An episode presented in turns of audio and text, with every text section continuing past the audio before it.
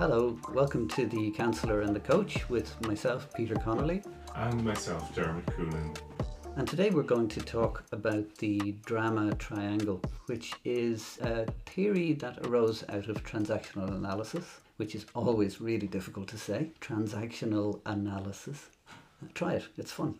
Um, and the drama triangle is essentially a way of thinking about sort of mindsets you get into in often difficult conversations or challenging situations, whether it be in family or work or any relationship. Am I right, Dermot? I think so. And I suppose what I would like to start by saying is that this is not a blame issue. That sometimes when we describe these kind of structures, people use them against other people and say, "Oh, you're you're caught in the drama Yeah. drama triangle." Yeah. And really, it's important to say that if you find yourself in one of these roles, it's because of experiences you've had that draw you into those places.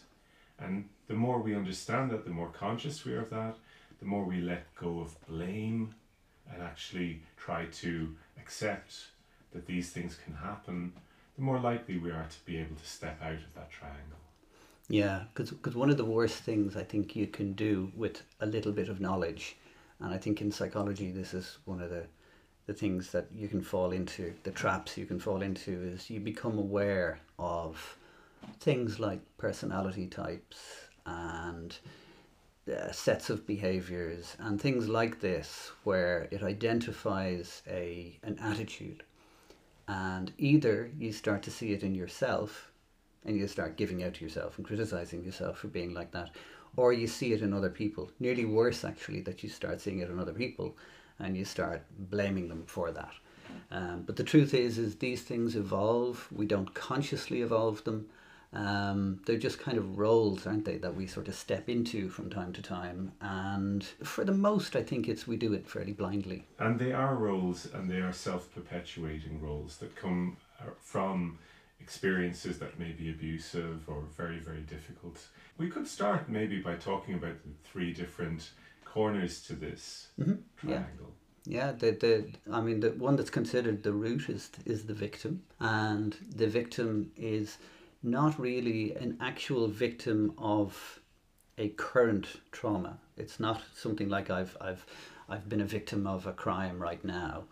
Um, it's more that I've taken on the mindset of a victim. It's like maybe I was a victim of something long ago, but for whatever reason in this relationship right now, I'm starting to behave like a victim. And Right. often as a victim, I'm looking for somebody else to look after me or take care of me. So it is a lens through which we're seeing the current situation as victim, and as such, we are crying out for someone to possibly rescue us. Mm. We also might be looking for someone to affirm our victimhood through their persecution of us. Yeah. And so that's the the three sides to this: the victim, the rescuer, the persecutor. The thing about the the victim is often it's looking for something so as not to have to deal with the actual emotions that we're dealing with right now. So instead of having to deal with the fact that I feel vulnerable, hurt, angry, sad, fearful, any of those emotions, I often look to blame somebody else for it. And so you're doing this to me. And that way, then I might feel better. And the codependency in, involved in this process is one in which I, as the rescuer, do not have to engage in my sadness, my vulnerability, my difficulties, because I see here is someone w- less well off than me that I can rescue. Mm-hmm. And in ways that makes me feel better about myself and leaves my challenges, my vulnerabilities unresolved too. And what's interesting about the, the rescuer role, so we have victim role, rescuer role, and persecutor role, but the rescuer role doesn't always require a victim. You know, this is interesting about it. People can fall into that role very, very quickly um, and feel like they have to take care of others all the time. It's And it can become a the- habit. And it's part of the counsellor role. Mhm. A lot of counsellors, including myself, have something of a tendency of being a rescuer. Yeah. And Yeah. w- with all these tendencies, we have to become conscious of them and to be ca- become careful about them. That's interesting. If if you were to let the rescuer role take over as a counselor, what what would happen? I think there's a danger of becoming a hero. Mhm. I think there's a danger of creating a dependency on the part of your client. Right. Yeah. that they can't do anything without you. They have to call you first. They have to meet you first before they make a decision. Yeah. And you're denying them their independence, you're denying them their empowerment and their autonomy, which are essential parts of the work. Yeah. Counseling at its best has its built in obsolescence. Mhm. We want to go in and be supportive at the start and really give a safe environment for the person to explore, but to build up their confidence in their own problem solving skills and their own emotional coping skills, emotional processing skills, Mm. to a point where they don't actually need us so much anymore at all. Yeah, so being a rescuer is almost the opposite of what you're really looking to, to do. You're looking to facilitate independence, but the rescuer role, if you fall into it, actually facilitates dependence. This is it. So codependency, in that sense, can happen within counselling, but counselling is supposed to be about providing a place where you can have adult interdependence, Yeah. interdependence, where you can look to someone with some knowledge, some understanding, maybe some, some structures to help problem solve, help see it more consciously, make choices a little earlier, Mm-hmm. you know, conscious choices and break out of that cycle. So I guess good counselling is about helping people get out of the drama triangle and in that it's the victim becoming their own rescuer, finding a way to rescue themselves. We see this in couples work though too. Yeah. And I have a couple of examples in my own experience of the work whereby there are relationships founded on codependency, founded on the woman in, in the cases that I've seen being in a place of distress, struggle, possibly with a history of abuse in, in the cases I've seen. And a man coming in who seems competent and strong, Mm. certain, direct, knows what he wants, and he's the strong, supportive type at first, as long as she remains in the victim role, Right. as long as she remains subordinate Mm-hmm. she goes and does some therapeutic work in the cases I've seen, gains some confidence, some independence, some ability to see herself beyond her victim role, but her partner, the rescuer, does not see himself beyond the rescuer role Yeah. yeah. and goes and finds another woman to rescue, right. leading to a relationship breakup where the rescuer again victimizes the person in the victim role and said, You were crazy, you were bad, you were wrong, Mhm. and you needed help, and, and I, even I couldn't help you. Mhm. So a rejection that puts the person back in that role. I've seen that on a number of occasions. It's it's uh, it is something which shows how the rescuer is not really a knight in shining armor. There's Yeah. definitely a, a shadow to that role too. I, I think it can happen even less extreme than that. I think I think one of the challenges of, of romantic relationships is that early codependence that kind of happens naturally and then you have to grow out of that and become independent to some degree of one another. But I think if you stay in a kind of a we rescue one another Yeah. situation, I remember uh, fr- friends of mine once said, we can't be sick together. You know, we can't be sick at the same time Yes. because then one can't rescue the other. Uh-huh. One can't take care of the other. Uh-huh. You know, Uh-huh. which which is to me an indicator you, you haven't really found your independence in, in your relationship. Um, it's it's interesting that I, I- I wonder what triggers the rescuer. What what brings it out in people? Is it sort of past experience?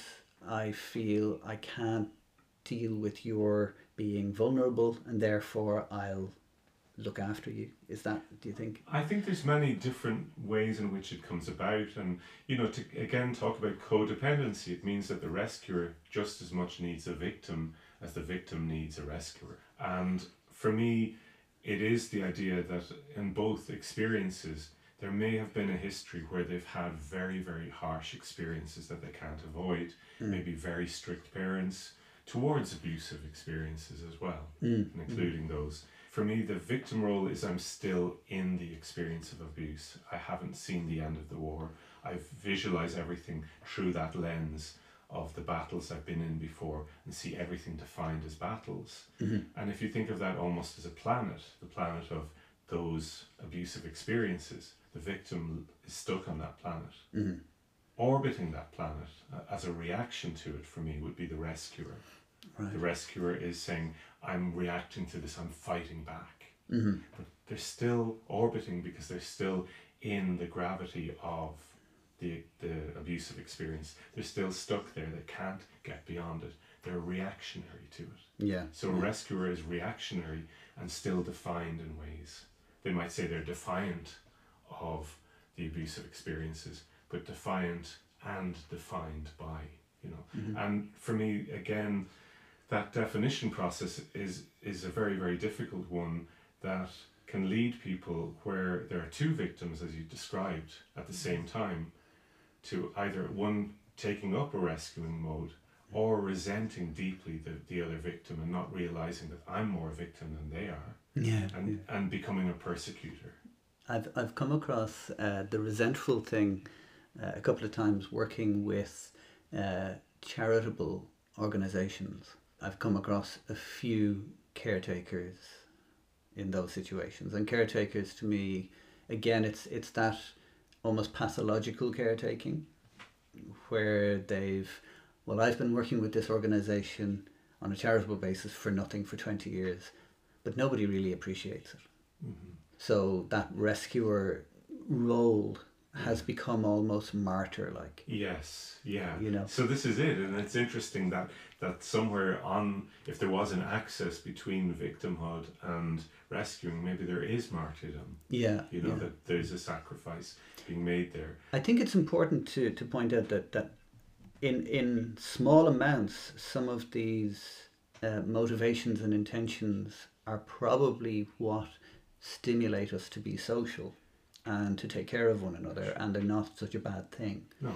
It's more when it becomes pathological and it actually creates a dependence or creates a resentment. Ah, You know, um, so so uh, you know, I've I've met people who they acknowledge it within themselves. Oh, I'm I'm being too much of a caretaker. I Yes. I need to let you yeah. make your own decision. Brilliant. You know, Brilliant. and and it's like they realize okay i'm the type of person who tends to and honestly i'm that type of person i've made that mistake too many times in my life um, in fact i made a big one recently where i, I, I bailed somebody out of, of some work that in truth i wasn't really up to doing but i did it anyway yeah. and that was me caretaking Yeah. and and that's tendency. So Yeah. so we have role where we're really stuck in it, Mhm. and then we have beyond that tendencies. Mm, And tendencies are towards greater consciousness of it. Yeah. And and I can adjust towards it. But I would see within the the role end of things, you know, abusive relationships where there might be a, a man being physically abusive of a woman, again, more typically than the other way around, but happens on both sides. So just just for simplicity's sake, I'm working off that direction. Uh, and they might be drunk and abusive at night on a Saturday, and Sunday morning they've they've picked up the the flowers from the garage and they're coming back all romantic as the rescuer. mhm. So shifting from persecutor to rescuer, yes and that this is part of a romantic cycle within a relationship Mhm. where they have these fiery breakups, Mm. sometimes actually physically abusive, described as fiery breakups Mhm. in, in very unfair ways, uh, when actually they're just aggressive and violent. And then moving from there to the fiery, passionate makeups of rescuing Mhm. with being treated so nice. So, how could someone who treats me so nice really have meant that? Do you know? yeah And one way of explaining it is going to the third corner and saying, well, they act these ways, they were so persecutory of me right then, but that's because they've had such a hard life. mm. So I put them in a victim mode to explain it, Mhm. and then but look, they were so kind to me. Now I'm shifting them into a rescuer mode. So we can see this in So relationships they as well. almost bounce around the three the three roles. Yeah. Um, I think the guy who first wrote about this, Car- Karpman, suggested that at the core of each role is victim. You know that that even the rescuer Yeah. is a victim to some degree. yeah, Um, and and I suppose I've learned to some degree from that Mm. in, in my own marriage. You know, by looking at, you know, when do I fall into the trap? okay. You know, of being too much of a caretaker, too Yeah. much of a victim. Uh-huh. You know, there are to me perfectly appropriate times where you take care of somebody, um, but you know there are Yeah. times where you're you're doing it to such a degree that you're you're either harming your own independence or that other person's independence Mhm. and you know you're not allowing that person room to breathe because that's i think often the rescuer and the persecutor they they take away the room to breathe.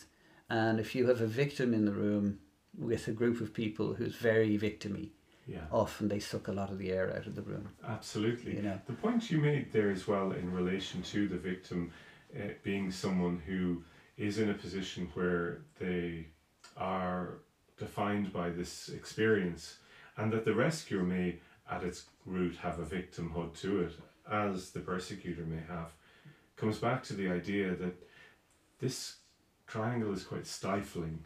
And for me the reason why we want to support people to get out of the triangle is because this triangle is a denial of a caring attitude for my suffering, hmm a loving acceptance of my vulnerable and flawed self in my struggles. hmm And when explaining this triangle to, to some of my clients, they, I'm really, really cautious and very much try to be sensitive with the words I use because even to hear it, if I do find myself in the victim role a lot, it can sound like, oh, that's my fault.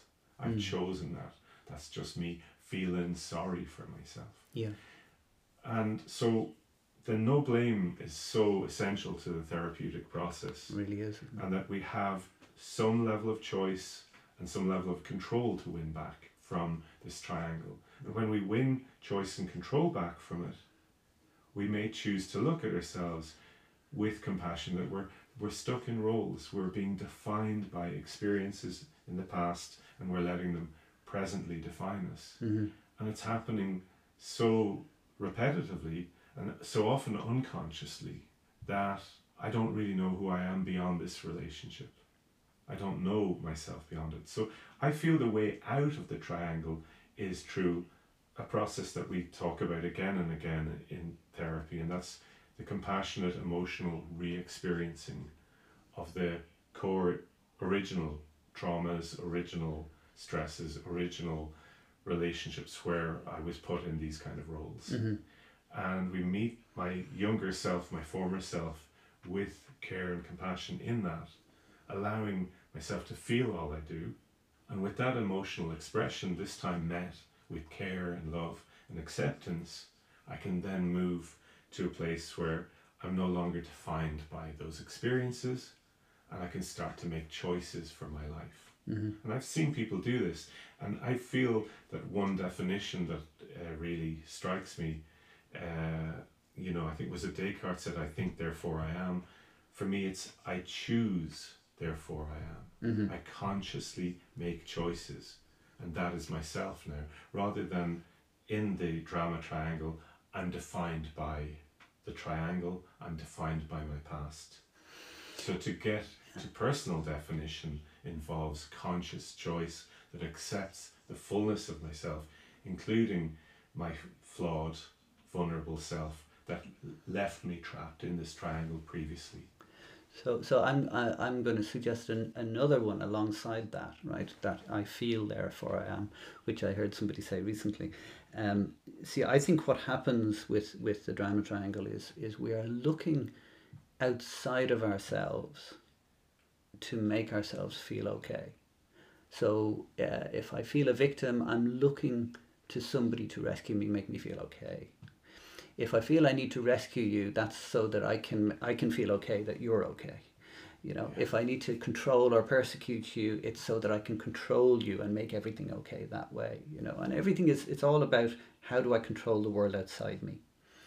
And I think what you, what if if I'm catching you right, I think what happens is when we get stimulation that gives rise to some of the early I to me sometimes it's terror of abandonment, terror of loss that I might have felt very early on in life. And and when you touch upon that, I'm I'm terrified of feeling that. Now if I can realize that that's something within me and I can let that be, I can let you know, I'd say to myself, what's underneath my feeling here? You know, what is it that I'm needing? There's something inside me. If I can heal that, then I can allow myself to be vulnerable and possibly allow you to be vulnerable too. And not feel I have to uh, break it to make it better Yeah, yeah, or yeah. fix it to make it better. One, or, one or the other, you know, because I think that's often what we're trying to do, you know, unknowing to ourselves is I, I need I need to fix the world so I'm better. Yeah. And that's externalization. I think you put that well because it is for me the externalization of internal difficulties. Yeah. And a number of theories would talk about the two two greatest fears. And you you mentioned one there, the, the fear of abandonment. And the second one is the in fear of being engulfed Oh, or being overwhelmed mm-hmm. or being totally controlled by someone else. And in both cases, we could look outwardly and find ourselves in the drama triangle of rescuer, persecutor, or victim. Or in both cases, we could look inwardly and say, this is human nature to have these fears. Mm. These fears are entirely fair and legitimate to have. But the way in which we can live with them with less fear and more acceptance is by recognizing they're part of being human. They are part of the human condition. They're not our fault. They would have been there anyway, even if we had the most loving parents, the most loving experiences growing up. We still would have had these fears. Mm-hmm. And they still involve an internal process of acceptance, of care. I'm allowed to feel this way. And yet, it does not have to define me. I can have my feelings, my feelings don't have me. Um, the therapist I worked with on some of this stuff um, would often say she'd tune me into the body, help me to become aware of, of what was bubbling up, and just say, name the feeling, and I'm okay. So I'm feeling absolutely terrified, or overwhelmed, or threatened, and I'm okay.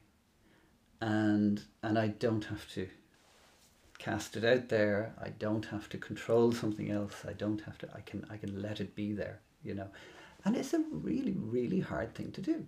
Mm-hmm. But if you if you give yourself, uh, again, you know, some of what I've learned through through some of the Buddhist teachings, uh, Thich Nhat Hanh's idea of you see it as your baby. Yeah, You know, Yeah. and and what do you do with your your baby when it's screaming? yeah, Well, you hold it first. yeah, and you very often say it's okay. You know, y- you're you're there, sort of heating up a bottle, yeah, and you're holding the baby on your shoulder, and you're saying it's okay, it's okay, yeah. it's okay. Uh-huh. You know, and I don't think we ever really stop needing that holding. Yeah, yeah, You know, yeah. I think And I, th- I think again within that as well, there is that sense that when I hold that baby, my love and my calm and my peace is bigger than all the distress you're feeling. Mm.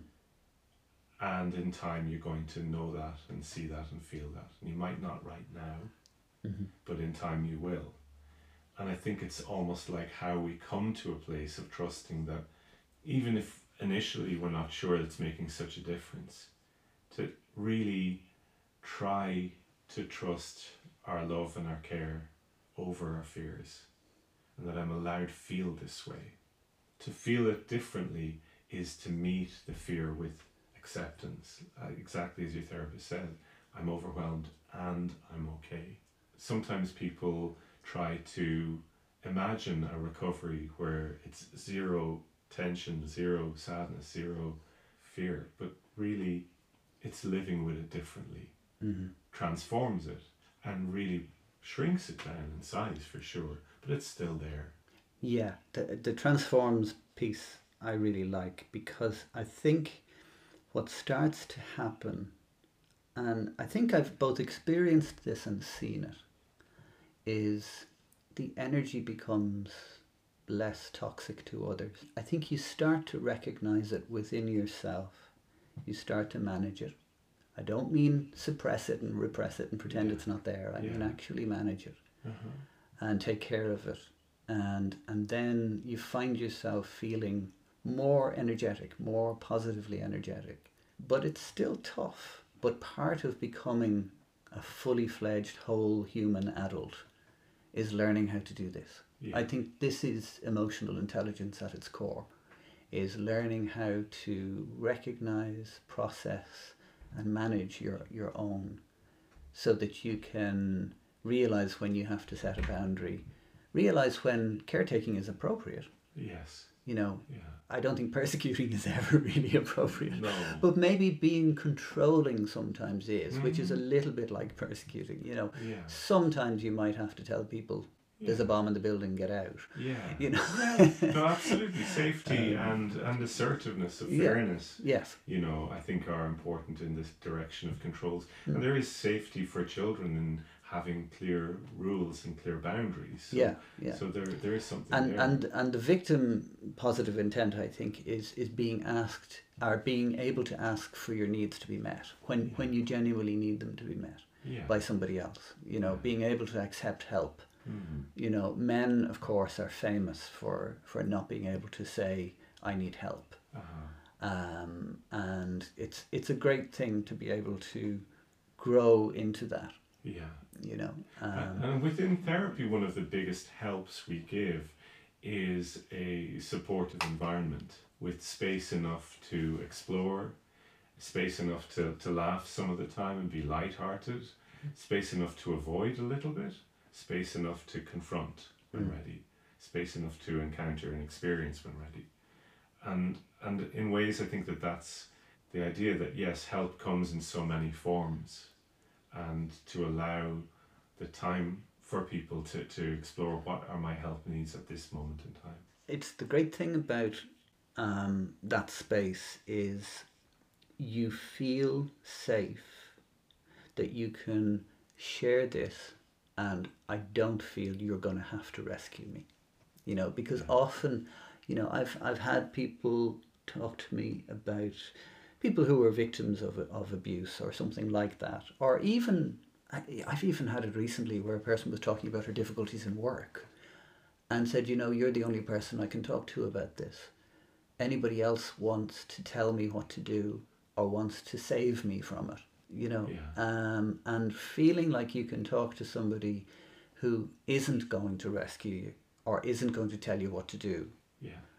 will give you space to feel it and find your own solution Yeah. as best you can, Yeah. you know. Well, this is it. In trying to rescue, I'm putting the person in a victim role and trying to control them. Maybe it is, again, affirming a victim role, whereas Yeah. meeting it and saying, yeah, okay, I want you to, I want to hear you out. hmm I know that you probably have some emotions to express and get through. And, and I think that's the thing about emotions in therapy. What we try to do is normalize them as much as possible and say, no, they're entirely valid and they're part of an understanding process, they're part of a healing process that we actually heal through them. Mhm. Whereas a lot of the time people experience them and then draw back from them. And it leads us into where I see a lot of young people I'm working with just currently. I, one of the running themes, I have running themes at different times right now, is the doing. Some very busy young people, Mm-hmm. possibly post pandemic, they're very busy doing and they have very little time for being. hmm And being, you know, can be true meditation, true sitting in acceptance of my emotions and that they have validity, sitting with someone who accepts me and allows that to, process to happen and allows me to explore and to kind of witness where I am. Sitting in big spaces, we, we talked about forests and Mm. mountains and seas where the time frame is different, sitting under stars. All of these experiences allow me to just be as I am. And allowing myself to be as I am and slow it all down means I'm not caught in my roles anymore of what I do and did and my work and my family and everything else. I just am in this space. I feel a, a deeper wisdom emerges from there, hmm deeper understanding of, of a self that has choices and a self that can accept the range of my experience, the range of my reactions, hmm the range of others' reactions. in in in coaching they they talk about thinking space. That in coaching you very often provide a thinking space for people. But if you keep telling them what to do or you keep just asking questions and you don't allow silence sometimes you don't give that thinking space um, I think one of the challenges I come across time and again is, is, is managers who I work with not allowing that thinking space. So somebody comes in with a problem and a very common thing for managers to do is to give them the solution. And I, and I, it's a rescue. This is it. I, I've heard that from some of the people I work with who are relatively new in their careers working in large companies, and they talk about solution focus. And in therapy, due to restrictions and limits in our work and how long we can work with people, sometimes employment assistance programs and so on, we talk about solution focused therapy as well, which has its place for sure. But I think part of knowledge comes from a tolerance of not knowing. Part of the experience of dealing with a problem is actually sitting in the problem for a time and letting new learning come from that experience. Not Yeah. how did how do we get out of this? What's the quickest escape route? But how did we fall into it? hmm I mean, that's really, really important for future prevention. What does it feel like to be in this? What are the potential gains of being in this problem? Yeah. How could it inform the overall organization to do things differently? Yeah. What are the messages here more than just the solutions? Yeah, it's it's it's it is it's a big thing, and and and the doing thing comes into play in uh, I see it in training when you give um, something that needs a creative solution. Okay, so you give a, an exercise where they have to come up with some kind of creative solution to something, and even when you teach a group how to brainstorm, and you teach them to come up with as many ideas as they can in ten minutes, invariably I would say nearly 100% of the time, the group will go for the first or second idea and then start doing. Yeah. You know, so they'll say, oh, it only took us two minutes to come up with the idea. Yeah. And then missing out on the fact that those extra minutes might have given them a much better, quicker idea. And in fact, on one exercise I'm thinking of, it's often the wrong solution. They've often come up with the wrong solution if they'd Yeah. taken more time Yeah. to think. Yeah. Um, and it, it's that compulsion to do and get done can really get in the way of our, our, our best possible solutions sometimes. You know. I think our industrial society and even post-industrial, wherever we're at at this point in time, is so much treadmill, is so much conveyor belt. Mm. Our education system and so on. It's get it done, do it now. Yes. And I think that that leads us in a place of anxiety where we are reactive and we have to come up with the answers as quickly as possible. When, if you think about something like fishing, you know, with a fishing rod, well, you've got lots of time to contemplate and wonder are there different ways of casting? Are there different lures? Are there different, you know, things that you can do to alter the chances of this working out? And that you accept that you may have to wait there for a while to get there, and it's okay. Mm-hmm. It's okay to do that. But I think we're very much a doing society, and in ways that negates the being. Yeah. And doing is reactive, and coming back to our drama triangle, our drama triangle is a reactive doing. I am doing the victim, I'm doing the rescuer, I'm doing the persecuting. Yeah. When actually, if we look into the beings there, we see there's two people trapped Mm. often, or, you know, in scenarios that that really are far too limiting of their entire being, Mhm. and we might need space to step out of that and to slow it down. So once again, the uh, the you know one of the initial responses might be to bite your tongue or take a breath Yeah. or Yeah. pause Yeah. before responding Yeah. you know These things are maybe outwardly looking like my obligations, but really could be chosen. mm. And I could choose to do some of these, and I could choose to do less of them. Well that's a, really useful thing to do isn't it is to acknowledge choice you know and even to go so far as to acknowledge at some degree i'm choosing to victim here Mhm. you know i'm choosing to be a rescuer here Yeah. now is it the best choice Uh-huh. Is it the best choice for me? Is it the best choice for the other? The place where this stands out the, the most for me is is with children, with your children. Is at what point as a parent do you stop rescuing? Yeah. You know, because Yeah. like it or not, the, the role involves rescue on and off at different times.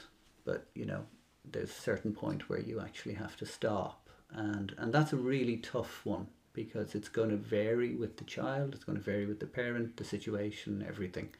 But you can keep your children dependent forever, can't you? You can, and I suppose that a tripwire I hear even in what we're talking about is the idea that okay, I can choose sounds for somebody who's already feeling like a victim. Oh, I've chosen to be a victim, and now I'm going to feel self hate, and the self hate for choosing to be a victim locks me in the victim role again.